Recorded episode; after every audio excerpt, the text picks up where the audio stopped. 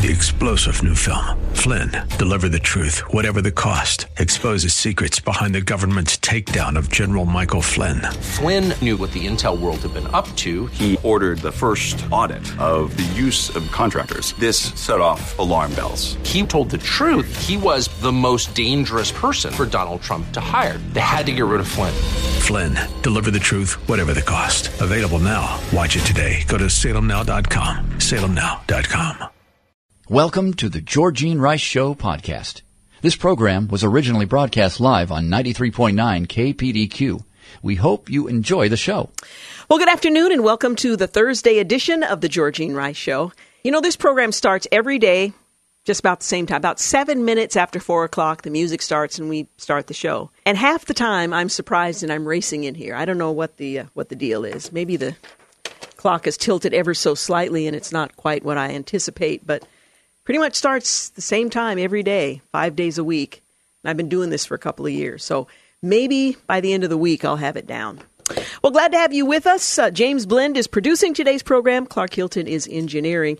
And we are looking forward to a conversation with Steve Bucci. He served uh, America for three decades as an Army Special Forces officer and top Pentagon official. Although we're not going to talk about that, but he is currently a visiting fellow in the Heritage Foundation's Allison Center for Foreign and National Security Policy. We're going to talk about the threat of China's uh, 5G technology and the way that they have uh, developed the uh, a monopoly for themselves and the security threat that goes along with that. So he'll be joining us. Uh, in the five o'clock hour. Also, we'll talk with Kathy Branzell. She's on the board of the National Prayer and also serves with the National Day of Prayer. She's written a book, um, An Invitation to Prayer Peace, Love, Wisdom, Happiness, Purpose. She'll be joining us to talk about that. And we'll also talk about uh, the first Thursday in May, which is uh, and has been for many years the National Day of Prayer. And then, if you'll indulge me just a little bit, I want to share um, a proud moment with you regarding my nephew, Jordan James Stutzman. I should say Commander Jordan James Stutzman, who was recently given a commission, and uh, he appears in some of our local papers. Um, to, this week, so I'm looking. I'm excited about that. Portland Tribune, Beaverton paper, and some of the locals. First, taking a look at some of the national news headlines. Ready, set, Joe. Well, Biden, he did in fact launch his 2020 presidential campaign. It was a bit of a whimper. Um, he launched with a, a, video. He attended a fundraiser this evening, and um, there was another event sort of in the middle, but pretty low key. Monday is kind of the bigger day for him. He's having a rally and he's going to lay out his uh, his vision for America. But Biden did launch his 2020 presidential campaign, 20 being significant because he makes number 20 on the Democrat side. After months of speculation, the former vice president officially announced, and we'll talk more about that later. Uh, later, he's joining a crowded field of Democrats running for president in 2020. He's uh, released a video with his announcement and, and actually went right to Trump. He didn't bother mentioning his um, rivals for the Democratic nomination. He went right to Trump and the jugular.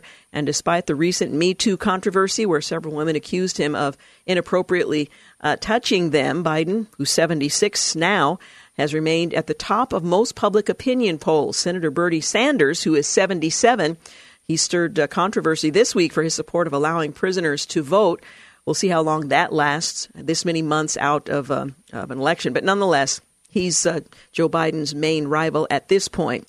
And Russian President Vladimir Putin and North Korean leader Kim Jong un said today that they had good talks about their joint efforts to resolve a standoff over Pyongyang's nuclear program with stalled negotiations with the United States. Speaking at the start of the talks at the University of Russky Island, across the bridge from Vladivostok, uh, President Putin voiced confidence that Kim's visit will help better understand what should be done to settle the situation on the Korean Peninsula, what we can do together, what Russia can do to support the positive process going on now. Well, Kim's trip to Russia, his first, comes about two months after his Hanoi summit with President uh, Trump failed because of disputes over U.S. led sanctions on North uh, on the North rather. President Putin observers say uh, he wants to expand Russia's clout in the region and gain more leverage with Washington, and this was an effort to do that. Well, leading Democrats and 2020 Democratic candidates for president have been divided over whether to pursue impeachment against President Trump since last week's release of special counsel Robert Mueller's redacted report, which found no evidence of collusion and didn't draw a conclusion on whether Trump obstructed justice. Despite various ongoing congressional investigations of the president, which he himself has vowed to fight, House Speaker Nancy Pelosi doesn't want to pursue it. Representative Maxine Waters, known for rallying supporters with her cries to impeach 45, now seems hesitant. Hillary Clinton has uh, cautioned on her part House Democrats in a Washington Post op ed against immediately launching impeachment proceedings against the president, urging the party to widen its platforms to a more sensible agenda for the upcoming elections, keeping 2020 in mind rather than the hit that might uh, they might enjoy today. One of America's oldest Jewish organizations called Wednesday for U.S. Representative Rashida Tlaib to be removed from congressional committees and from the Democratic Party. In an editorial posted on its website, the Zionist Organization of America, that dates back to 1897, pointed to what it describes as Tlaib's anti-Israel record and accused the freshman of uh, freshman congresswoman of associating with terrorists, anti-Semites, and conspiracy theorists. Rashida Tlaib's anti Israel record was already well known before she was elected in last year's midterm elections. The ZOA article asserts since taking office in January, Tlaib has been a lightning rod for criticism from Republicans as well as from members of her own party.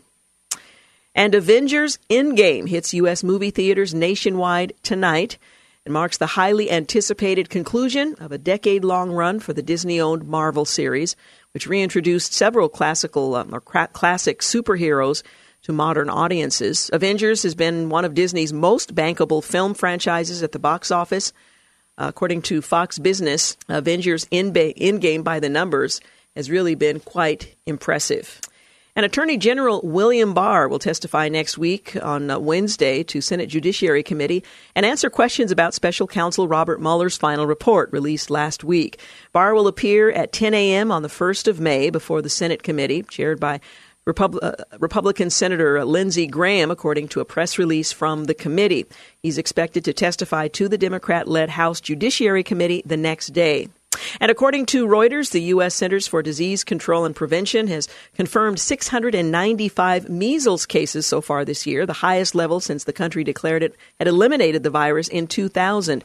The resurgence, which uh, public health officials blamed in part for the spread of misinformation about the safety of vaccines, has been concentrated mainly in Washington state and New York, with outbreaks that began late last year. Reuters also reports that New York City has issued civil summonses to 12 people it said were not complying with the mandatory measles vaccination order as the number of recorded cases in the city's worst outbreak since 1991 rose to 390. Hey, you're listening to the Georgene Rice Show. We're going to take a quick break, but we will be back. Keep in mind, in the 5 o'clock hour, we'll talk with Steve Bucci and Kathy Branzell. You're listening to the Georgene Rice Show podcast. It's aired on 93.9 KPDQ. We're back. You're listening to the Georgene Rice Show about 20 minutes after 4 o'clock. Well, I took some time this morning and I watched Better Together, Trinity Broadcasting Network's new program by women for women. And I have to tell you, I was impressed. I am impressed. In fact, I, my expectation was, oh, I think I have some idea of what this program is about. But actually sitting down and watching it, listening to the conversation, these women go deep. It's not just a surface conversation uh, among a group of um, well coiffed women uh, talking about stuff that we care about. They go deep, and I so appreciated how edifying it was uh, how personal it was. And I felt like I was part of the conversation. Well, of course, I'm talking about TBN's latest uh, program, Better Together. And by the way, there are three ways that you can watch Better Together. It um, airs at 10:30 a.m. Pacific time, and you can watch it, of course, on TBN. But you can also download the TBN app, or you can go. Uh, uh, find bettertogether.tv and register to watch anytime. So if 10:30 a.m. doesn't work for you, hey, it's the 21st century. There are lots of ways that you can pick that up. Uh, in any event, I have to tell you, it's a better program than I expected. They talked about friendship today, and in fact, we'll be telling you a little bit of what's to expect in the days ahead. But it really was worth watching. I found myself, you know, I turned it on while I'm working, thinking, well, it'll be in the background, I'll get a sense of it several times during the course of the program, I stopped altogether to listen to, to watch and see what was uh, what was being said, and to really ponder it. So I think you're going to find this to be a, a better program than maybe you expect. Again, three ways to watch. It airs live uh, in here in. Uh, the Portland market at 10:30 a.m. on TBN. You can download the TBN app, or you can go to bettertogether.tv and register to watch anytime. Don't miss a conversation. They are stimulating, and the uh, the audience, the the panel changes.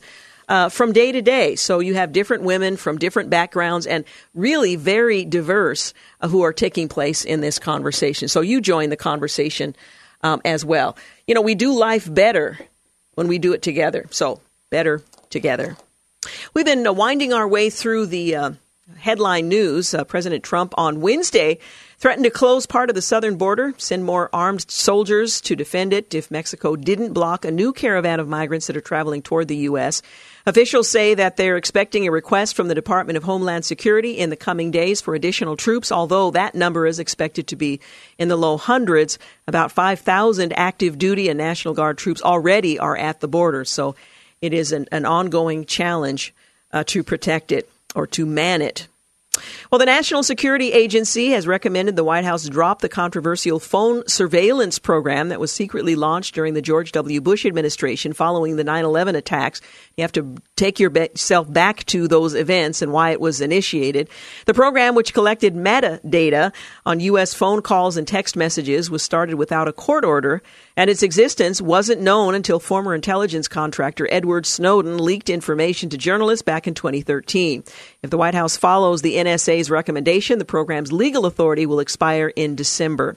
And Latinos are finding their economic legs under the Trump administration, leading the surge in home ownership and income growth and record low poverty rates, according to two comprehensive new surveys. And while they remain far behind whites in income, they have uh, seen their third consecutive year of income growth and have a higher workplace participation rate, according to the National Association of Hispanic Real Estate Professionals and the Hispanic Wealth Project. Facebook said on Wednesday that it expected to be fined up to $5 billion, yes, with a B, by the Federal Trade Commission for privacy violations. The penalty would be a record for the uh, agency against a technology company and a sign that the United States is willing to punish big tech companies. Facebook has been in negotiation with the regulator for months over a financial penalty for claims that the company violated a 2011 privacy consent decree. That year, the social network uh, promised a series of measures to protect its users' privacy after an investigation found that its handling of data had harmed consumers. And in a state known for its history of political scandals and corruption, Illinois Governor J.B. Pritzker is the latest official reportedly under federal investigation. The 54 year old Democratic governor, his wife, and his brother in law are all uh, being investigated over a tax break appeal. Pritzker and his wife advocated for a property tax break after they purchased a 126 year old mansion. According to a Cook County Inspector General's report, First Lady M.K. Pritzker uh, told workers at the home to remove toilets in the residence in order to declare it uninhabitable so that they could get a substantial tax break. Inspector General's report says Pritzker's brother in law, Thomas Muenster, and M.K. Pritzker's personal assistant were involved, and the alleged scheme cost taxpayers more than $330,000. And the Satanic Temple has been officially recognized as a church by the Internal Revenue Service three months after taking Sundance by storm as the subject of the documentary Hail Satan. And that's Hail with an AI and not the other letters.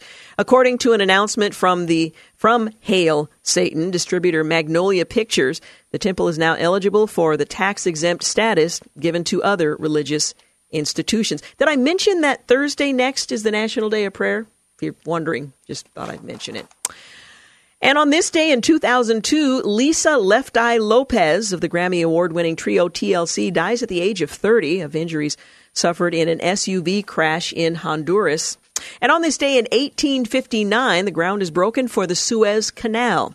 And on this day in 1507, 1507, a world map produced by German cartographer Martin Waldseemüller. It contains the first recorded use of the term America in honor of Italian navigator Amerigo Vespucci. So you add the accent and it's more sounds more credible unless you're actually Italian and can tell the difference. Moving on. Well, as I mentioned, former Vice President Joe Biden in an online video officially declared his candidacy for presidency and for president rather in 2020, capping off weeks of intrigue and media speculation, which was probably designed that way. He entered a crowded field of Democratic contenders uh, nearly 32 years after he announced his first campaign for president.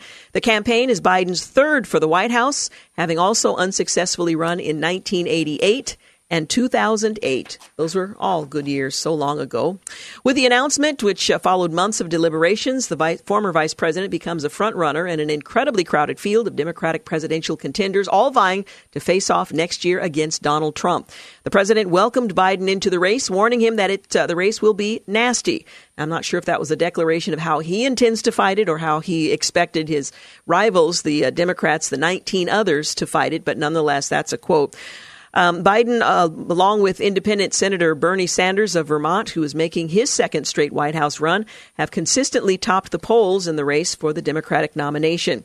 Biden is expected to follow up the announcement with his first high dollar fundraiser in Philadelphia, uh, the home of the Comcast executive David Cohen, and appear at a local union in Pittsburgh on Monday. Well, the former Delaware senator um, has for weeks been rallying potential donors in an effort to gain momentum, noting that Sanders and former Representative Beto O'Rourke of Texas managed to raise $6 million within 24 hours of launching their candidacy. The Biden campaign said that the former vice president will lay out his vision for rebuilding America's middle class at Pittsburgh the event. Well, the start and finish of his initial campaign swing in Pennsylvania is no surprise. One of the key states that uh, Trump flipped in um, the 2016 election to help him capture the White House. Uh, former Vice President Biden was born in uh, this area, spent uh, his early years in Scranton, Pennsylvania, and the uh, Keystone State has always remained a special place for him. The former vice president has long had his eyes on uh, his presidency. In June of 1987, he first landed a bid for the 1988 Democratic nomination. The then senator from Delaware was considered one of the stronger candidates in the emerging Democratic field. But three months into his campaign, he faced a newspaper headline that said he plagiarized a speech by British politician Neil Kinnock. Uh, the incident sparked a controversy, knocking Biden out of the race well before the start of the primaries and the caucuses. Well, Biden ran a second time for the Democratic nomination in the 2008 cycle, declaring his candidacy in January of 2007. Despite his long record, his campaign never caught lightning in a bottle. There was also some well publicized gaffes.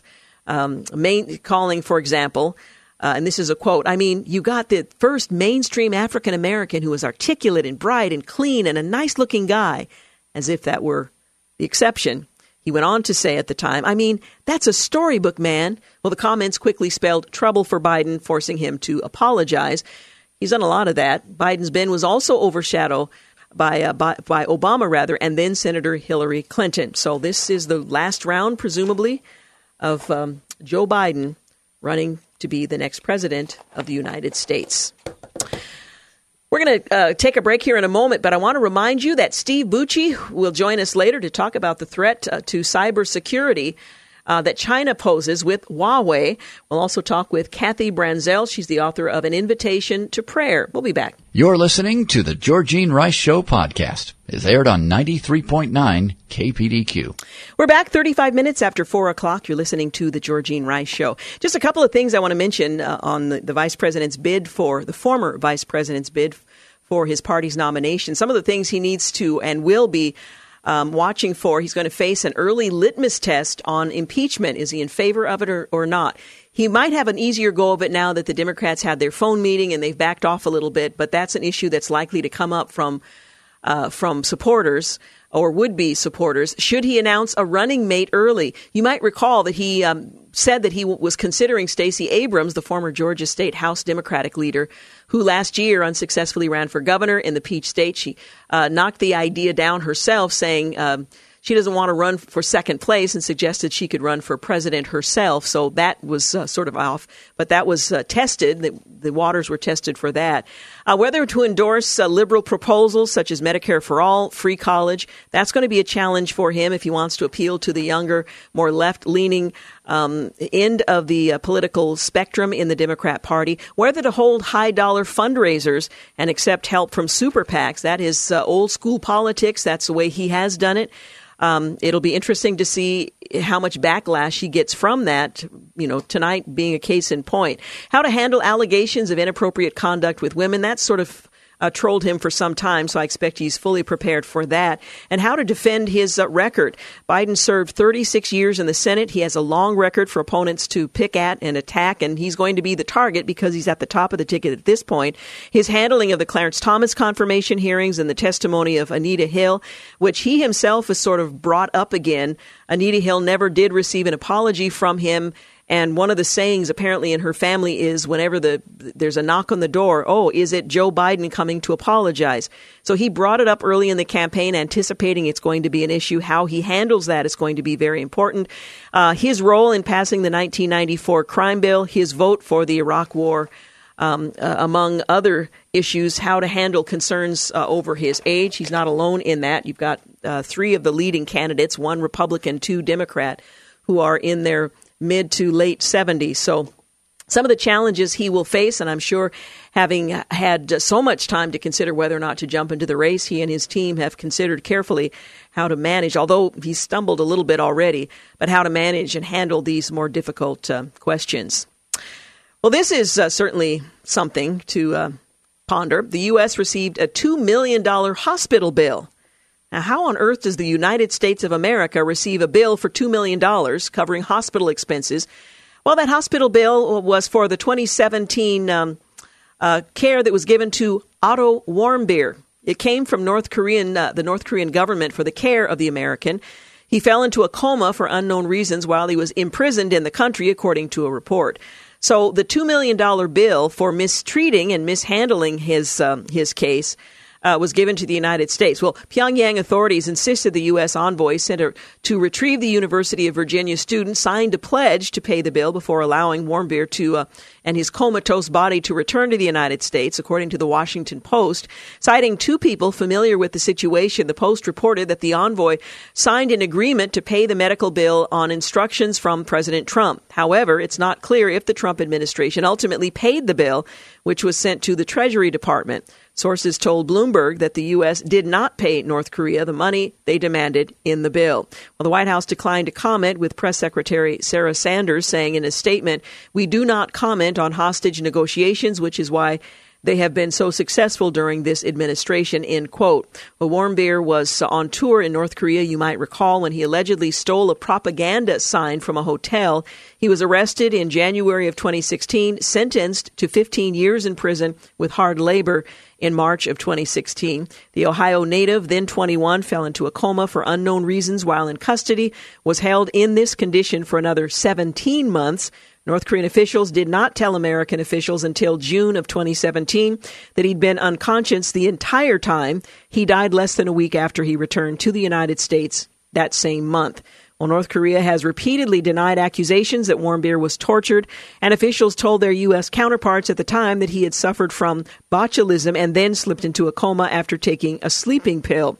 Well, news of his uh, condition sparked an effort by um, Joseph Yun, the State Department's point person uh, on North Korea at the time, to get Warmbier home.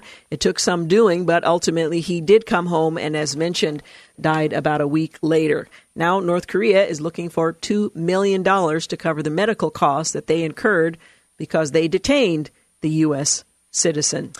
Well, the White House announced on Tuesday that it has accepted an invitation from Queen Elizabeth II for President Donald Trump and First Lady Melania Trump to make a state visit to the United Kingdom. The president's visit on the 3rd of June through the 5th will come as part of commemorations of D Day, the Allied invasion of German occupied France that began the liberation of Europe in 1944. But it is also an important opportunity to reaffirm the special relationship between the U.S. and the UK. You might wonder what makes a state visit different from a normal visit. In the United States, the president is both the head of state and the leader of the government, but many countries split these positions. So in Britain, the queen is the head of state while the prime minister is the head of the government. Thus, when the U.S. president visits Britain and meets with the prime minister, it's a regular visit. When the president visits Britain and it's at the invitation of the Queen and has the appropriate ceremonies, in this case, a formal welcome, lunch, dinner at Buckingham Palace, it's a state visit. Of course, in Britain, the Queen, a constitutional monarch, issues her invitations on the advice of the government. So, in the end, the decision about who gets a state visit is a political one. The first couple's trip to the UK in July of 2018, during which they met the Queen at Windsor Castle, was billed as a working visit. What's surprising is how rare it is for presidents of the United States to pay a state visit to the UK. This will only be the third such visit since 1945, following President George W. Bush's state visit in 2003 and President Barack Obama's state visit in 2011. Presidents uh, as important to the Anglo American relationship as Harry Truman, Dwight Eisenhower, Ronald Reagan all visited Britain, but none did so as part of a state visit. Trump's state visit also will include a ceremony marking the 75th anniversary of D Day at Portsmouth, a city of the English South Coast that was an important embarkation point for Allied forces. Well, after the President and First Lady finish the British leg of the trip, they'll travel to France at the invitation of French President Emmanuel Macron. How was that, Clark? Was that was that a pretty good Macron? Oh, he's speechless. He's not paying attention, is the truth. Anyway, they're going to visit uh, with uh, Mr. Well, what's his name? Uh, they're going to participate in D-Day commemorations in Normandy. Uh, Normandy. Well, because of the demands of protocol, a state visit has a higher uh, the normal proportion, uh, proportion rather of ceremony. Working time will be reduced as a result. Discussions likely will center on Brexit, Britain's ongoing effort to exit the European Union. Who knows if that will be resolved by then? And the president can be expected to reiterate his and his administration's welcome pledge that the UK stand at the front of the queue for a major U.S. trade deal post Brexit. Well, the relationship between the U.S. and Britain is deep and close. That doesn't mean that we agree on everything. Leaders as close personally and as ideologically aligned as Reagan and Margaret Thatcher disagreed from time to time. And clear points of difference exist between Donald Trump and the current Prime Minister, Theresa May, who may or may not still be there at the time. We can count on the media to uh, enumerate every one of these and to play them up as the President's state visit approaches. Remember, nations, like people, agree easily only when nothing serious is at stake. Differences about things that matter are the mark of a relationship that mattered 75 years ago in Normandy, and that matters to the U.S., Britain, and the world today. Well, U.S. District Judge Michael McShane late Tuesday said that he'll grant a preliminary injunction against new federal restrictions that bar taxpayer funded family planning clinics from referring patients to abortion providers, calling the rule a ham fisted approach to public health policy. Oregon is one of 20 states in the District of Columbia that challenged the Trump administration's uh, changes to Title X family planning program in U.S. District Court in Oregon along with Planned Parenthood affiliates and the American Medical Association. They sought a national injunction, but the judge said his uh, reluctance uh, to set national health care policy and would describe the scope of his injunction in a formal written opinion soon. The U.S. Justice Department urged any injunction apply only to the plaintiffs in this case, noting at uh, least four similar suits pending in other states. McShane said the so called gag rule, barring physicians from referring patients who don't want to continue their pregnancies to an abortion provider, prevents doctors from behaving like medical professionals. I'm not sure how that uh, quite goes with the Hippocratic Oath, but we'll just leave it at that for now. The judge also found that it would create a class of low income women who couldn't receive a full range of medical care options, foster a geographic vacuum in reproductive health, how abortion is considered reproductive health, um, anyway, and likely cause an increase in abortions due to more unwanted pregnancies. He said the rule, which is uh, set to go into effect on the 3rd of May, represents an arrogant assumption that government is better suited to direct health care instead of providers. Huh. You're listening to The Georgene Rice Show. We'll be back. You're listening to The Georgene Rice Show podcast. It's aired on 93.9 KPDQ. 51 minutes after 4 o'clock, you're listening to The Georgene Rice Show. In our 5 o'clock hour, we'll talk with Steve Bucci about the threat of China's 5G network that they, um, well, there are strings attached. We'll talk about it with him at 5. And Kathy Branzell, she's the author of An Invitation to Prayer. She also serves on the National Day of Prayer Board. And that's coming up the first Thursday in May, which is, of course, next Thursday. So she'll join us in the five o'clock hour as well. Well, a Massachusetts judge and court officer accused of helping an illegal immigrant flee an immigration and customs enforcement agent waiting to take him into custody were indicted on Thursday by a federal grand jury for obstruction of justice and three other counts. Uh, Newton District Court Judge Shelley uh, M. Richmond Joseph and the court officer identified in uh, court documents as Wesley McGregor faced several charges stemming from an April the 2nd, 2018 incident in which the pair allegedly helped Jose Menendez Perez get out of the courthouse via a back door in order to elude the ICE agent who sought uh, Medina Perez. Uh, this case is about the rule of law. The allegations in today's indictment involve obstruction by a sitting judge, that is intentional interference with the enforcement of federal law, and that is a crime it's a quote from U.S. Attorney for the District of Massachusetts, Andrew Lelling, uh, earlier today. And President Donald Trump called a Democratic uh, controlled House committee's subpoena of his tax and financial records ridiculous. Two days after his lawyer sued to block the compulsory request, Legal experts predict the matter will end up as the separation of powers case before the U.S. Supreme Court. So don't hold your breath for this being resolved anytime soon. The question likely would contrast a congressionally enacted statute making all tax returns confidential with the wide latitude Congress has for investigation previously recognized by the High Court. The House Oversight and Reform Committee wrote uh, seeking documents from the Trump Organization's accounting firm um, to obtain tax records dating back to January of 2009, long before President Trump was even a candidate. On Tuesday, Trump said the Trump Organization sued House Oversight Chairman Elijah Cummings to block that subpoena. The subpoena, he said, is ridiculous. We have been, I have been, the most transparent president and administration in the history of our country by far. That's a quote. Uh, he was speaking to reporters Wednesday at the White House. Well, the Justice Department last week released a lightly redacted version of Special Counsel Robert Mueller's report on Russia's uh, interference in the 2016 election, which cleared Trump and his campaign of conspiring with the Russians, but made no judgment on the question of obstruction of justice. Attorney General William Barr and his top uh, deputy, Robert uh, Rosenstein, or Rod Rosenstein, decided to uh, the evidence um, uh, attempted to uh, of attempted obstruction of the probe did not warrant criminal charges. Well, the Democrats are not happy with that, and while impeachment is not on the table, pursuing obstruction charges is. Uh, Trump characterized the House committee subpoena for tax records as a fallback once the Russia witch hunt didn't work out for the Democrats. So the Supreme Court, it's being predicted, will ultimately resolve this issue. Uh, for this case, and I suppose for all time with regard to this kind of uh, information. Daryl Jose Mas Montenegro. He paid $13,000 to be smuggled from Honduras to Los Angeles. He doled out big payments for every leg of that journey. His first leg was $3,000 and went to smugglers in Honduras while he was still in country. Then he paid $1,500 more in southern Mexico, 2000 in northern Mexico, 1500 uh, to the the stash house operator who kept him holed up in a car wash near McAllen, Texas. He was paying $2,000 to be packed in the back of a truck hauling watermelons and driven through the um, Border Patrol checkpoint en route to Houston. He owed a final $3,000 once he was in Los Angeles. Well, he never made it, getting snared along with 22 other immigrants entering the country illegally with watermelons, but the thousands uh, he had already paid was free and clear for the smugglers who got him that far. Well, the story we're being told is repeated hundreds of thousands of times over, uh, both for those who get caught and for those the uh, Border Patrol never detects.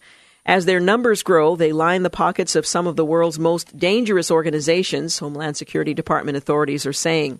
Well, the Rand Corporation is releasing a report putting a dollar amount on the at least some of that traffic. It estimates that Central American migrants paid as much as $2.3 billion to be smuggled into the United States in 2017. At the same time, Randsev says the cartels take um, could be as low as 200 million. So I'm not sure how they're coming up with those numbers, but quoting here, Oran made its calculation based on high and low estimates from migrants' payments and then calculations of how many people actually made the journey. They limit their study to those from the Northern Triangle, the countries in Guatemala, Honduras, and El Salvador, so there could be others, and those figures could certainly fluctuate. RAND identified four types of operators in the human smuggling trade, ranging from independent operators who offer their own services, such as driving or guiding, all the way to formal networks run by a single kingpin who can monopolize um, uh, in route of traffic. Well, the formal networks, the organized smuggler cartels, are the most notorious. Homeland Security officials say those cartels either operate in coordination with or are the same as drug smuggling organizations, using those people to ply their trade into the country as well. Uh, yet Rand said it's likely the less formal networks and independent operators are the ones making the most money from human smuggling. We learned that human smuggling involves many different types of actors and that we could not credibly distinguish most criminal organizations' activities and revenues from those of other actors, including ad hoc groups and independent operators that engage in human smuggling, uh, Victoria Greenfield, the report's lead author, says. At best, we could provide a broad range for the revenues of all types of human smugglers. Oran said one uh, pot of money from smugglers' routes almost certainly ended up in the drug cartel's hands. The pesos, or tax, uh, was paid to use the cartel's routes across the U.S. Mexico border. The tax generally ranged from $300 to $700. I'm not sure if that's per individual or per uh, organization smuggling numbers of individuals, but Northern Triangle country migrants paid $30 million to 180 million in um, pesos in 2017, according to the researchers. The research was sponsored by Homeland Security. The numbers uh, that they used are two years old, cover a time when migration plummeted under uh, after President Trump took office. Those numbers have since surged to levels not seen in more than a decade. The cost of transit- transiting has also soared, so those numbers could be significantly higher. The Washington Times has found that the tax paid to cartels, again, that fee, if you will, uh, what the migrants also refer to as the mafia fee, has grown. Uh, with a $1,000 payment being most common. Costs, however, vary dramatically. According to the data the Times compiled over the past year, from court documents in thousands of border smuggling cases that desperate to uh, make it into the country. Well, I don't have time to go into it uh, right now, but the suicide bombers who killed the, 359, and I think that number has since been adjusted downward. 359 people in Sri Lanka's Easter Sunday terror attacks were largely well off. and included one who studied law in Australia, according to officials. Some of the suspected bombers, most of them are well educated, come from maybe middle to upper middle class uh, uh, families, so are financially independent, and their families are quite stable. That's according to Sri Lankan Junior Defense Minister Ruwan, last name I won't attempt, speaking to reporters of the eight men and one woman who government officials believe uh, to be behind the carnage. Perhaps none fits that bill more than the brothers. Um, uh, Ibrahim is their last name, sons of a prominent Sri Lankan spice exporter. According to Indian outlet uh, Firstpost, which cites uh, intelligence sources, identified the siblings as two of the attackers, carrying virtually uh, identical backpacks stuffed with explosives. Uh, the 33 and 31 year olds um, entered two hotels in the coastal capital of Colombo on Easter Sunday morning. Standing at the hotel's uh, breakfast buffet, the brothers detonated their uh, loads within minutes of each other. Two of six near simultaneous blasts that killed um, at least 359. And again, I think that number has since been adjusted. Wounded um, at least another 500 in the island nation's hotels and churches. Five o'clock, news and traffic up next. You're listening to The Georgene Rice Show. You're listening to The Georgene Rice Show podcast. It's aired on 93.9 KPDQ.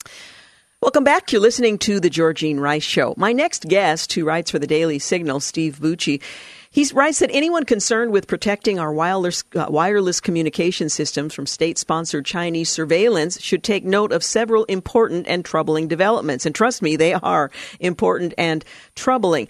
Uh, Mr. Bucci served America for three decades as an Army Special Forces officer and top Pentagon official. He is a visiting fellow in the Heritage Foundation's Allison Center for Foreign and National Security Policy uh, Studies, and that includes cybersecurity. Thank you so much for joining us today. Oh, it's my pleasure, Georgene. Thank you for having me back on the show.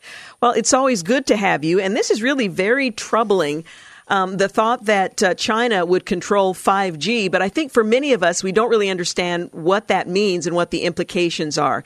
You point out that last year, uh, China's state sponsored, um, is it Huawei? How do you pronounce that? Technologies? Uh, it's Huawei. Huawei, thank you. Uh, which in 2012 bipartisan congressional report labeled a national security risk surpassed Sweden's uh, Ericsson to uh, become the world's largest telecom equipment provider. Now, the average reader might see that and think, well, what's the big deal? But there are security concerns that are very dangerous. Can you explain? Well, uh, simply put, you know, the Chinese equipment generally has malware in it or, or capabilities in it that allow Chinese have access to it. And definitely the the enterprises that are still run by Huawei. They they manage them for their clients. Uh, they they have a touchback to the Chinese government and in particular the Chinese intelligence services. It's in their public law that everybody who you know every Chinese business has that responsibility to cooperate with their intelligence services in gathering information. So these folks are all over the world now, and, and basically, when you let them in, you're letting in the Chinese intelligence services.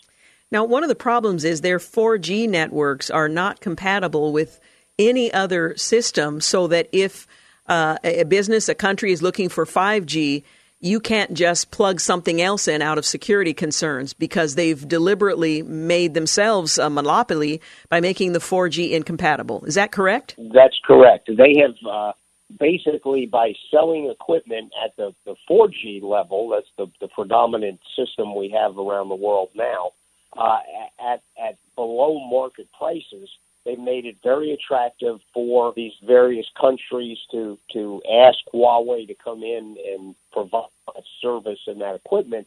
Except now, going up to 5G, uh, you can't switch if you those countries. There, the equipment that's there is proprietary to a level where they're they're hoping that only Huawei 5G equipment will be compatible with it. Uh, so unless you want to scrap your whole system, you have to stay with Huawei. Uh, and and in fact, they're they're getting even more and more prominent. They're making a lot of uh, headway in in Europe, uh, in Latin America. They're all over Africa, and obviously, you know, very very prominent in Asia as well. They tried to come in here uh, America kind of held them at arm's length. But now that we're going to 5G, they're really making a push that they are the right people to do this. Uh, except there's lots and lots of strings back to that uh, that surveillance ability. You make reference to six former top Pentagon uh, leaders, including the Director of National Intelligence, James Clapper, who earlier this month warned of, and I quote, near persistent data transfer back to China if the U.S. were to incorporate Huawei or other Chinese telecom equipment into our 5G networks. Now, this is such a strong warning. It's surprising that uh, countries like, or, or, regions like Europe, um, would use Huawei. I mean, uh, economically, I suppose you're spending a lot less money. What kinds of excuses are they making, or are they unconcerned to think they have a fix, or, or how do they justify uh, moving in that direction? Uh, most of them, uh, particularly in Europe, are are trying to say, well, we understand the threat and we're going to mitigate it, and we'll all work together to take steps to keep this from happening. But I can tell you that that's kind of weak sauce. That's that's not very comforting.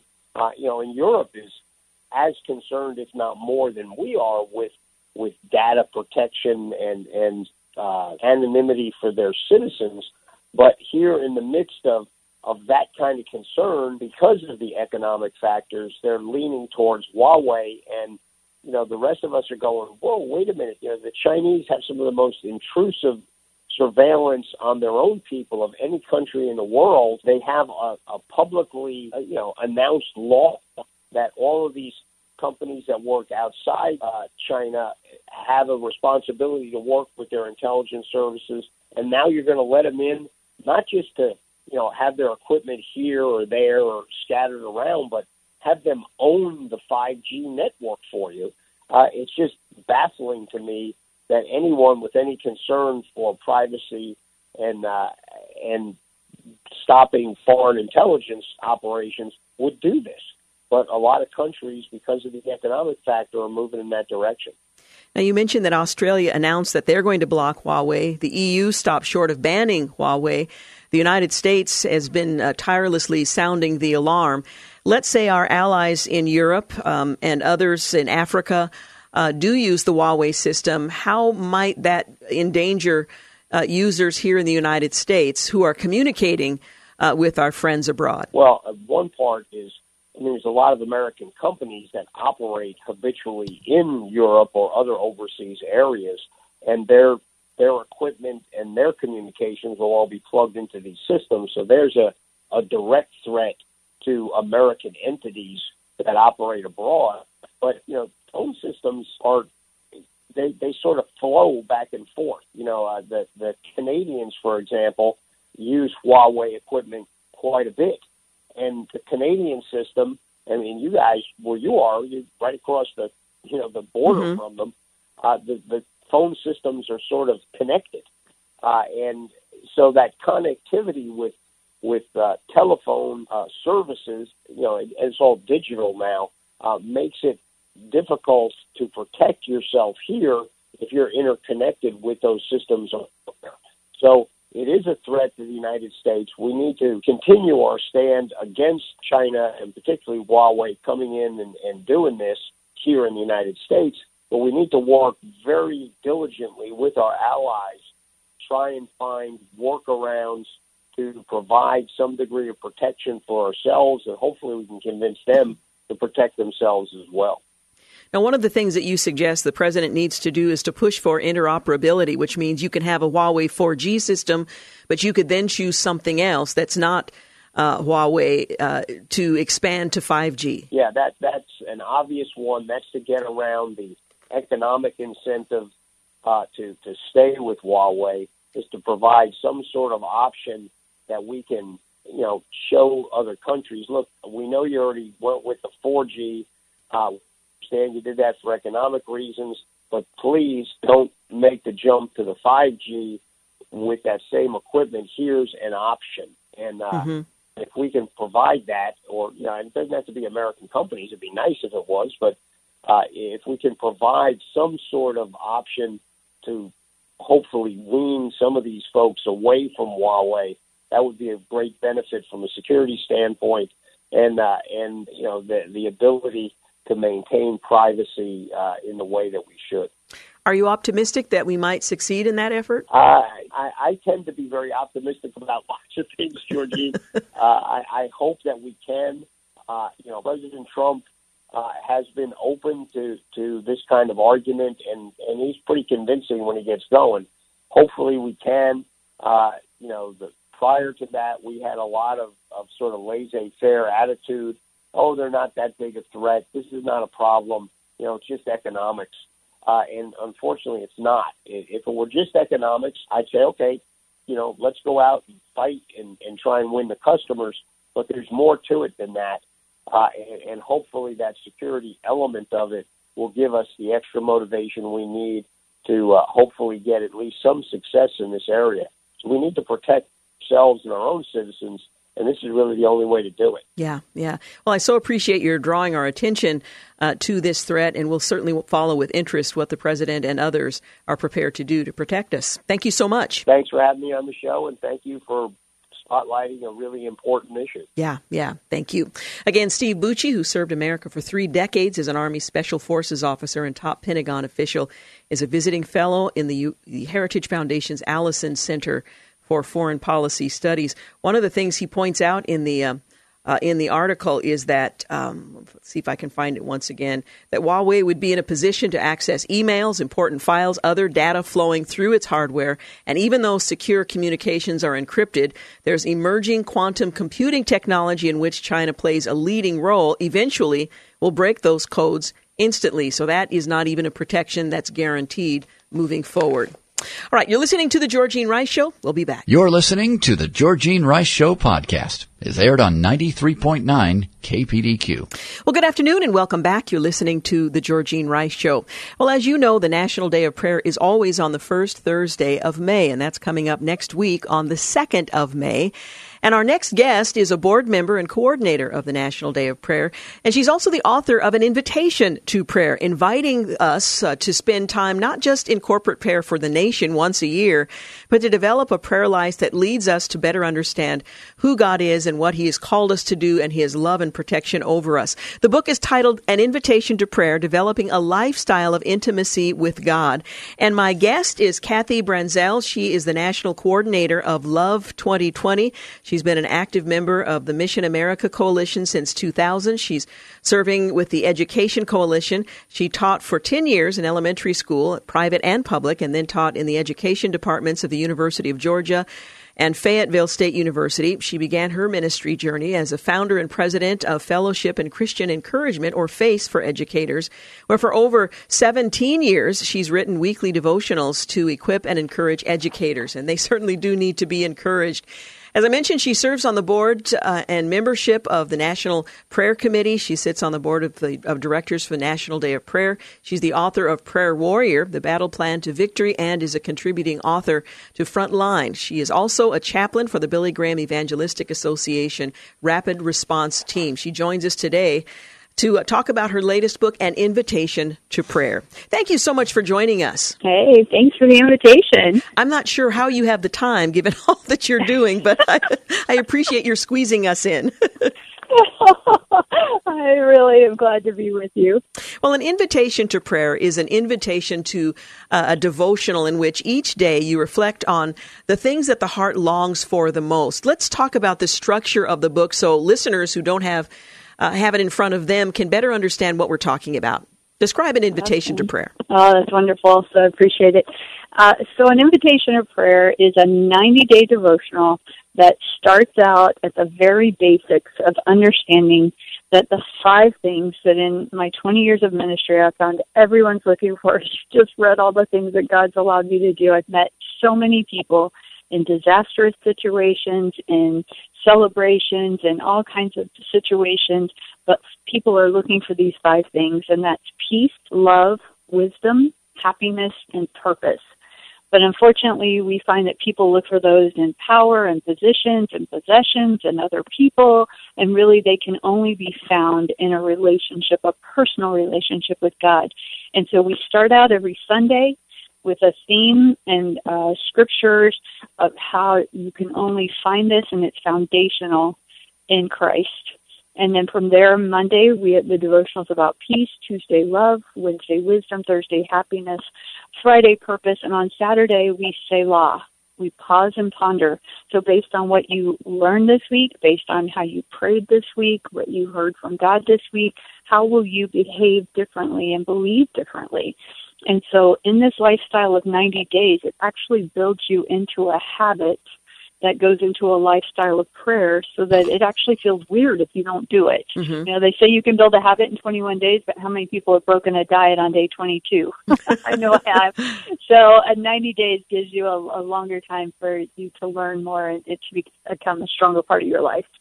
Now, each day ends with an invitation to prayer where there's an actual prayer. Sometimes it's difficult to give voice to what our heart's cry is, but you invite um, your readers to pray with this invitation should they need that additional encouragement. That's right. And when uh, National Day of Prayer, and uh, as we've done Pray for America bus tours and training, we hear the same thing that Jesus heard teach us to pray. Mm-hmm. And so these are just prayer prompts that go back to the scripture and the lessons of the devotion. Um, we invite you to continue to pray for half an hour, an hour, all day long, but uh, every day kind of gives you a prompt to get you started. Now, prayer is something that uh, I think many people struggle with. They're not quite sure how to go about it, how to begin.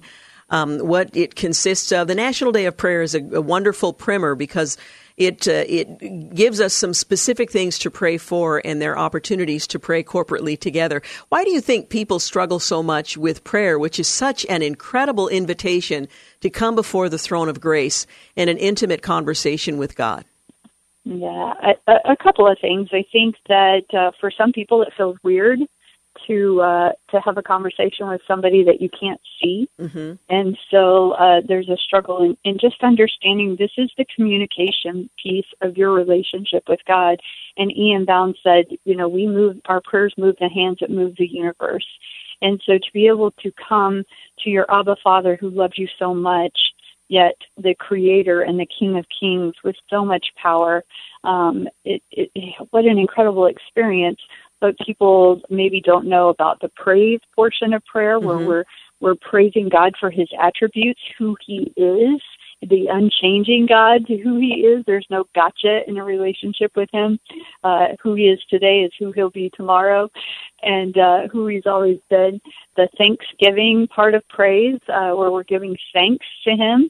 And uh, then, of course, the intercession side, and, and that's a lot about a National Day of Prayer where we are crying out, uh, crying out on behalf of our nation, and we we ask about the needs of others, people who are sick, people who need to know Him, uh, people who are struggling, and then asking for ourselves, um, and then always going back uh, in in different ways through all the different pieces uh, of being a united family in Christ in the conversation.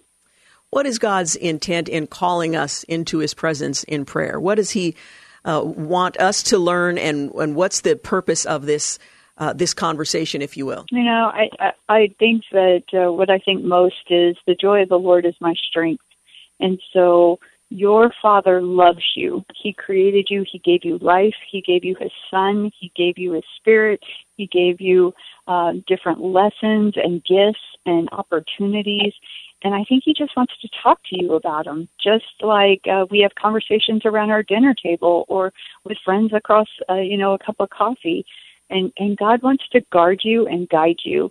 It's not that he's a killjoy. It's not that you know he's just sitting around waiting for you to mess up. It's that's not who he is. He loves you, and so with that, prayer grows our personal relationship with him. It grows our intimacy, and we are strengthened when we really seek his face, when we think about who he is, and uh, and we abide in that, and that gives us strength to get through these hard days. Mm. We're talking this afternoon with the author of An Invitation to Prayer, and that's precisely what God invites and calls us to. Kathy Branzell is our guest. The forward to the book is written by Dr. Ronnie Floyd, you should know as well. An Invitation to Prayer will help you develop a lifestyle of intimacy with God, and I so appreciate the reference to trying to develop a new habit. Um, this these 90 days give you the uh, the not only the the capacity to pray on a regular, consistent basis, but I think it also helps to build a desire uh, to pray and to better understand the value of spending that time uh, before the Lord. Now, in uh, putting the book together, you began with uh, with Sunday, and as you uh, m- mentioned a few moments ago, you structure each week in a particular way so that you're not moving from one subject to another very quickly, but you really have an opportunity to go deeper and to reflect on each of the uh, the focuses and the, the five things that every human heart longs for: love, peace, wisdom, happiness, and purpose. Right, right, and and there's a lot of neuroscience that went behind um, into this book. I love neuroscience every day. I have my prayer time, I have my Bible study time, and then I read uh, a white paper, a medical journal, a neuroscience textbook because I love how you can lay science on top of scripture and hear God say, "I told you so." And and so it's fun to to uh, put a lot of this together, and so understand in, in the way that the book is structured that your um, your core conscious is always asking, "Am I safe? Am I safe? Am I safe?" And we know the the the reaction is fight or flight. Mm-hmm. But only if you feel safe, if the conscious is is certain that you are safe, the next question it asks is, "Am I loved? Am I cared for?" And if and only if the answer to both those questions is yes, I'm safe and I'm cared for, does the brain turn on and say, What can I learn? And that's where the wisdom steps in. The fear of the Lord is the beginning of wisdom, but it's only in walking it out. It's only when the brain is at peace with God and is known it's loved by God that it can walk in the wisdom of God. And the brain turns on and says, Lord, what can you teach me? And God knew the way He knit us together. And happiness, I just want to talk about that word for a minute. Mm-hmm. Sometimes happiness gets, you know, gets some bad press because people go, you know what, the word happy is not in the Bible. Well, it's it's in the New Testament 42 times.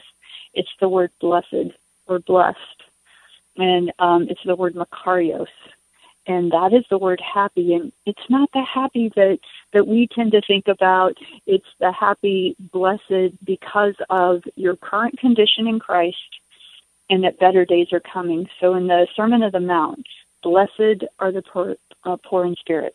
Blessed are the peacemakers. Blessed are those who mourn. Blessed are those who give mercy. And you might be thinking, happy are those who mourn. That that that sounds ridiculous.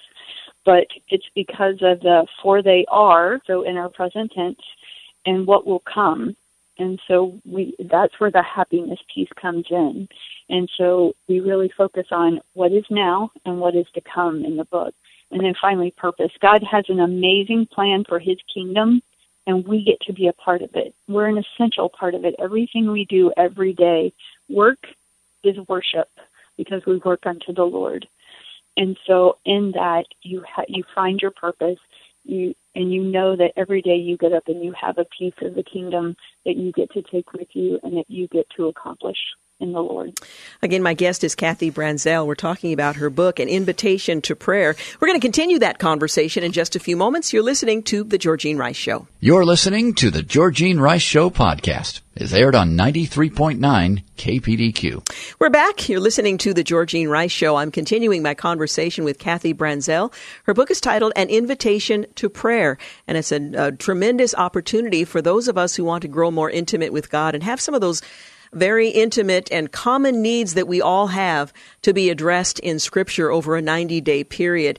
Kathy is the National Coordinator for Love 220 and has been an active member of the uh, Mission America Coalition since 2000. She serves with the Education Coalition as well. She also has served on the Board of Directors for the National uh, uh, National Prayer Committee and the Board of Directors for the National Day of Prayer, which of course is coming up next Thursday, always the first Thursday uh, in May.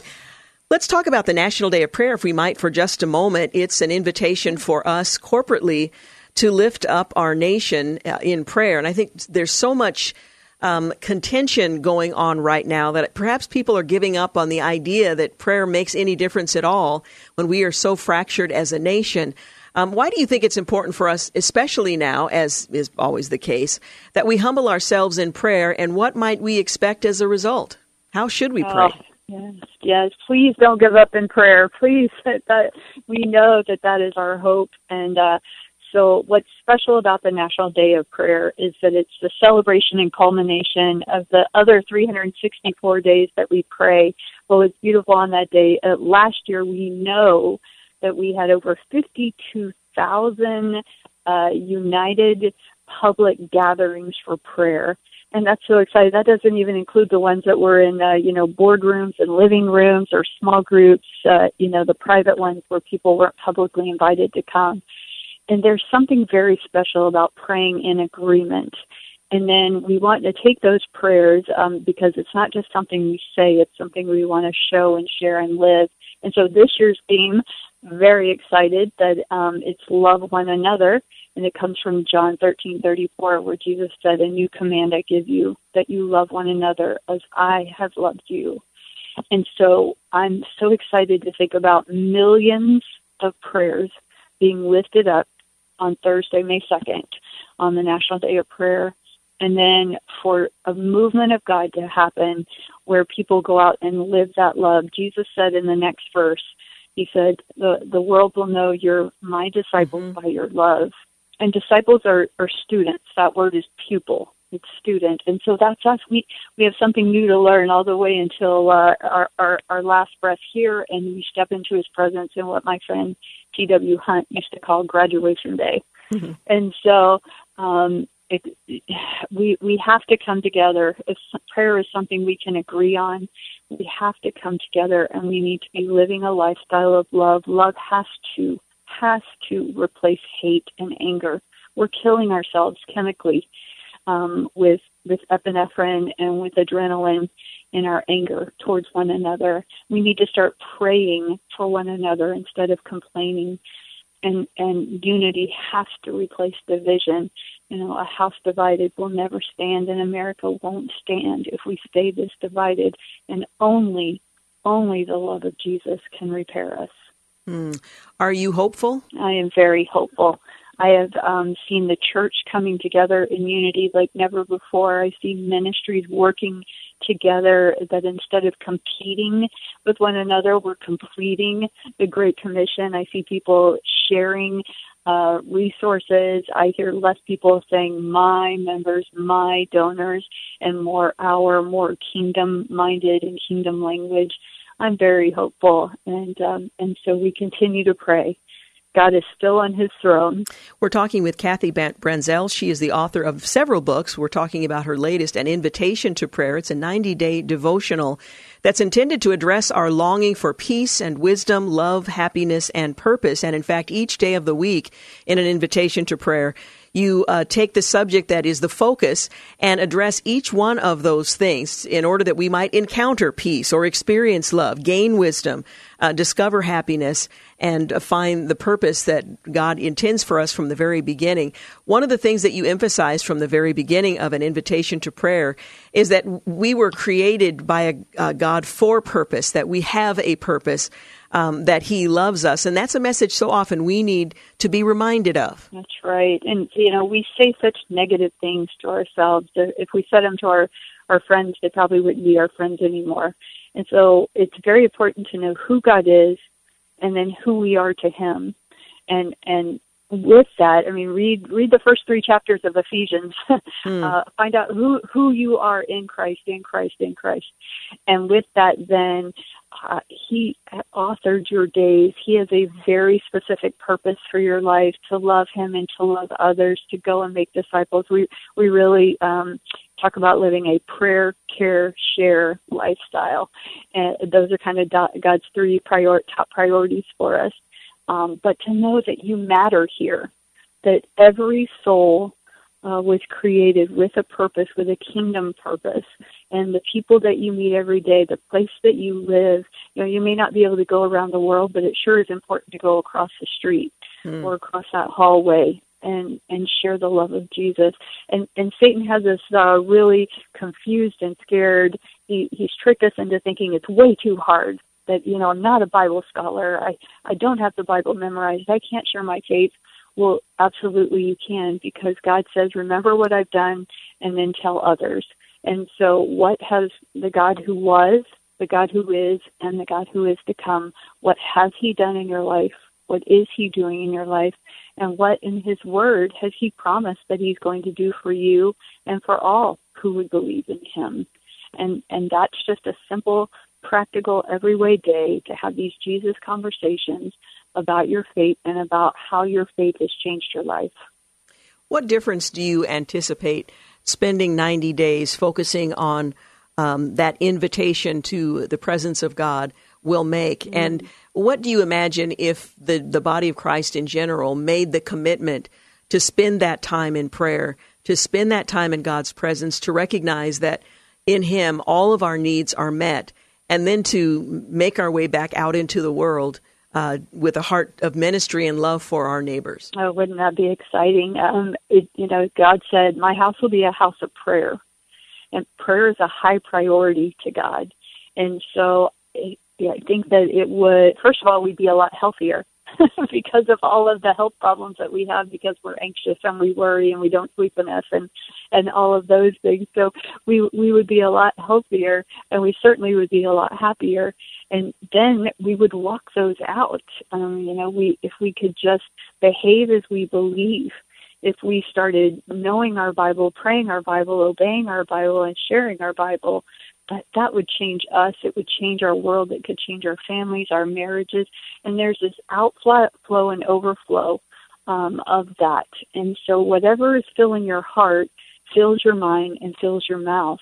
And so, the 90 days is meant. You know, it takes 21 days to start detoxing your brain. And so, you take every thought captive, and you go, "Is this truth or is this trash?" And and and you you throw out the trash and you decide that you're going to meditate, you're going to focus on God's word, pick your favorite scripture, start naming his attributes, seek his face, in that. Give him praise instead of um, gossiping or complaining. Every time you catch yourself grumbling, stop and give him glory. And then the next 21 days fills you up with this new habit, with this the the new way of doing things. And then the next 21 days kind of solidifies it um, and, and beyond that, so that at the end of 90 days, it feels weird if you don't. Um, you, you, it's so much harder to slide back after 90 days of this lifestyle. Well, the book once again is titled An Invitation to Prayer, and while Kathy Branzell is the author, the invitation comes from God Himself to come into His presence for that purpose. Kathy, thank you so much for the book, and uh, thank you for your work with the National Day of Prayer. We look forward here in our community to joining believers all across the country and lifting our voices uh, in prayer on behalf of our country. Oh, thank you. And we'd love to hear your stories. So if you'll go on the nationaldayofprayer.org website and let us know, send us pictures. We want to hear um, what God did in your community and, and see pictures of you praying together. We just appreciate you so much. Thank you so much, Kathy. God bless. God bless. The book, An Invitation to Prayer, Peace, Love, Wisdom, Happiness, these are the things um, that our hearts long for, and the book focuses on how spending time in God's presence satisfies all of those longings of the human heart. Once again, the National Day of Prayer coming up next Thursday. I hope you make plans and arrangements to pray with others. If not, uh, spend some time in prayer for our nation. It's not as if we actually need it, but, you know, do it anyway. You're listening to The Georgene Rice Show. We'll be back to wrap things up. You're listening to the Georgene Rice Show podcast. It's aired on 93.9 KPDQ. We're back. You're listening to the final segment of the Georgene Rice Show. And the truth is, I've been rushing to this segment because I wanted to share something with you that is so exciting to me. You might consider it a little self serving, but I'm so proud I'm about to burst. I was forwarded an email earlier today that said this the following article on Lieutenant Commander Jordan Stutzman. Let me pause for a moment. That happens to be my nephew appears today in the Portland Tribune and the six community newspapers, Beaverton Valley Times, and so on. The article has also been posted on the Tribune's website as shown below. I have also emailed the article to the Christian News Northwest for the May issue, and it goes on from there. Well, the headline of the uh, issue, uh, the article rather, that appears in the Portland Tribune as well as the Beaverton Valley Times and other local papers Southwest Christian graduate becomes one of the youngest officers to command U.S. naval ship. At 34, Lieutenant Commander Jordan Stutzman recently took command of the USS Dexterous, an Avenger class mine countermeasure ship. It was uh, written by Fred Wallstrom, and it appears in today's issue. At the top of the article is a picture of my nephew. It's his official naval picture where he is formally, his hands are folded on the table in front of him, the flags uh, draped behind him with a smile on his face, and he's wearing his uh, captain's cap. And it says this commissioned on June, or rather July 9th, 1994, the Dexterous is home ported in Bahrain and is part of the U.S. Fifth Fleet. The 224 foot long ship has a crew of 90 enlisted members and six officers. Stutzman served as executive officer of Dexterous before becoming its commanding officer on the 19th of February, according to Navy records. The late Captain Leon Grabowski was the youngest lieutenant commander to command a U.S. naval vessel at the age of 27. He took command of the destroyer Lutz uh, after its captain was seriously wounded in battle um, for Iwo Jima during World War II. Lieutenant Commander is the 19th rank in the United States Navy, ranking above lieutenant and directly below commander. The son of Dwayne and Donna Stutzman, that's my brother and sister in uh, Stutzman is a 2003 graduate of Southwest Christian School in Beaverton. He graduated from Oregon State University in 2008, earning him a Bachelor of Science degree in Radiation Health Physics and an MBA in Commercialization of Clean Technology. It's rare that a young man would be given command of one of the U.S. Navy's ships, says Scott Gilchrist, a name you'll recognize, senior pastor of Beaverton Southwest Bible Church who has known Jordan for most of his life. He is a hard worker and a natural leader who has put Christ in his life in a way that influences others. While at Southwest Bible, Jordan invested his time with the youth ministry, mentoring the younger students, Gilchrist noted. Well, Pastor Gilchrist uh, said a lot of Jordan's leadership qualities have come from his parents, Dwayne and Donna. That's my sister and her husband. It's thrilling that their son has been placed in a leadership role with the U.S. Navy. He grew up on a sailboat and has sailing in his blood. Dwayne Stutzman, my brother in law, uh, who is the current principal of Southwest Christian School, credits the school with being instrumental in preparing his son for his academic and professional careers. First and foremost, having a spiritual foundation in his life above and beyond any academic disciplines he's learned has been a foundation for his success in every area. Jordan grew up at Southwest Bible Family or with the Southwest Bible Family, where God used so many people in his life to mold him into the young man he is today. Sam Narrow, Jordan's principal during his time at Southwest Christian School and current senior associate pastor for Southwest Bible Senior Ministry, is not surprised at the remarkable success Stutzman has had as a naval officer. The most obvious was his academic excellence and leadership qualities, as well as being a talented musician and athlete. He was also a very reliable helper to me, Mr. Narrow goes on to say. I often had jobs that I called on students to do, and Jordan was the one I called on the most. That was Jordan, capable, reliable, and willing.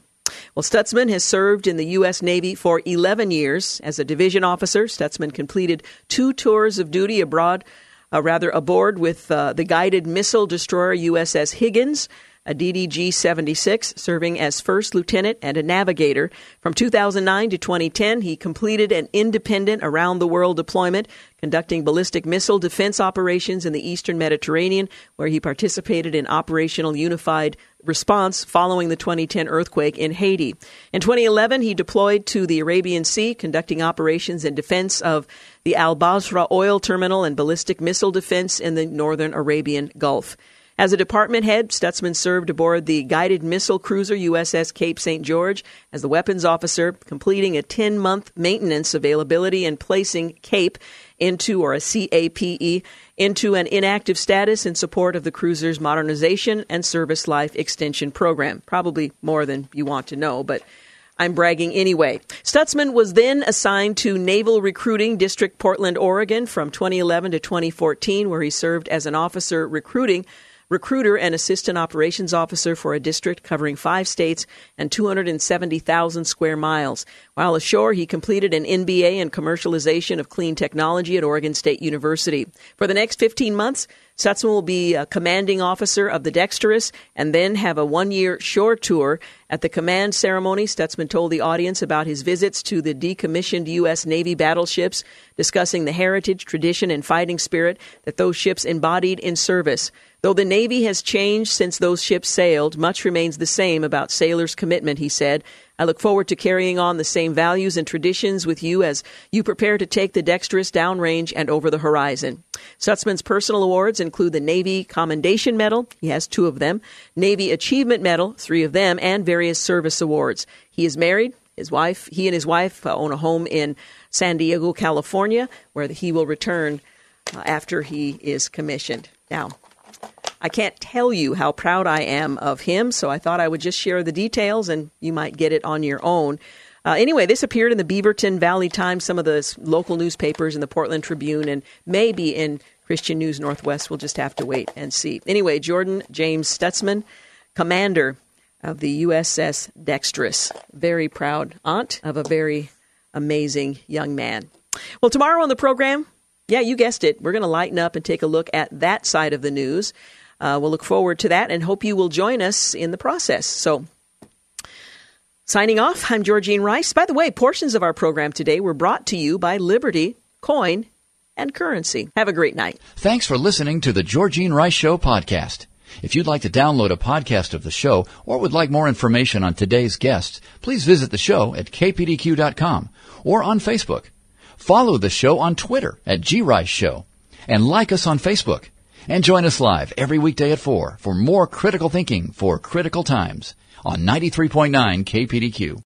Three star general Michael J. Flynn, head of the Pentagon Intelligence Agency, knew all the government's dirty secrets. He was one of the most respected generals in the military. Flynn knew what the intel world had been up to, he understood its funding. He ordered the first audit of the use of contractors. This set off alarm bells. The explosive new documentary, Flynn, Deliver the Truth, Whatever the Cost, uncovers the facts behind this scandal. Flynn told the truth. He was the most dangerous person for Donald Trump to hire. I find out the worst enemy that I'm going to face in my life is right here in America. They took my assessment and they wanted me to change it. And I was like, I'm not changing it. They had to get rid of Flynn. With in depth interviews, archival footage, and never before seen personal records of the man behind the headlines. I just felt like I was drowning. Flynn, deliver the truth, whatever the cost. Available now. Watch it today. Go to salemnow.com. Salemnow.com.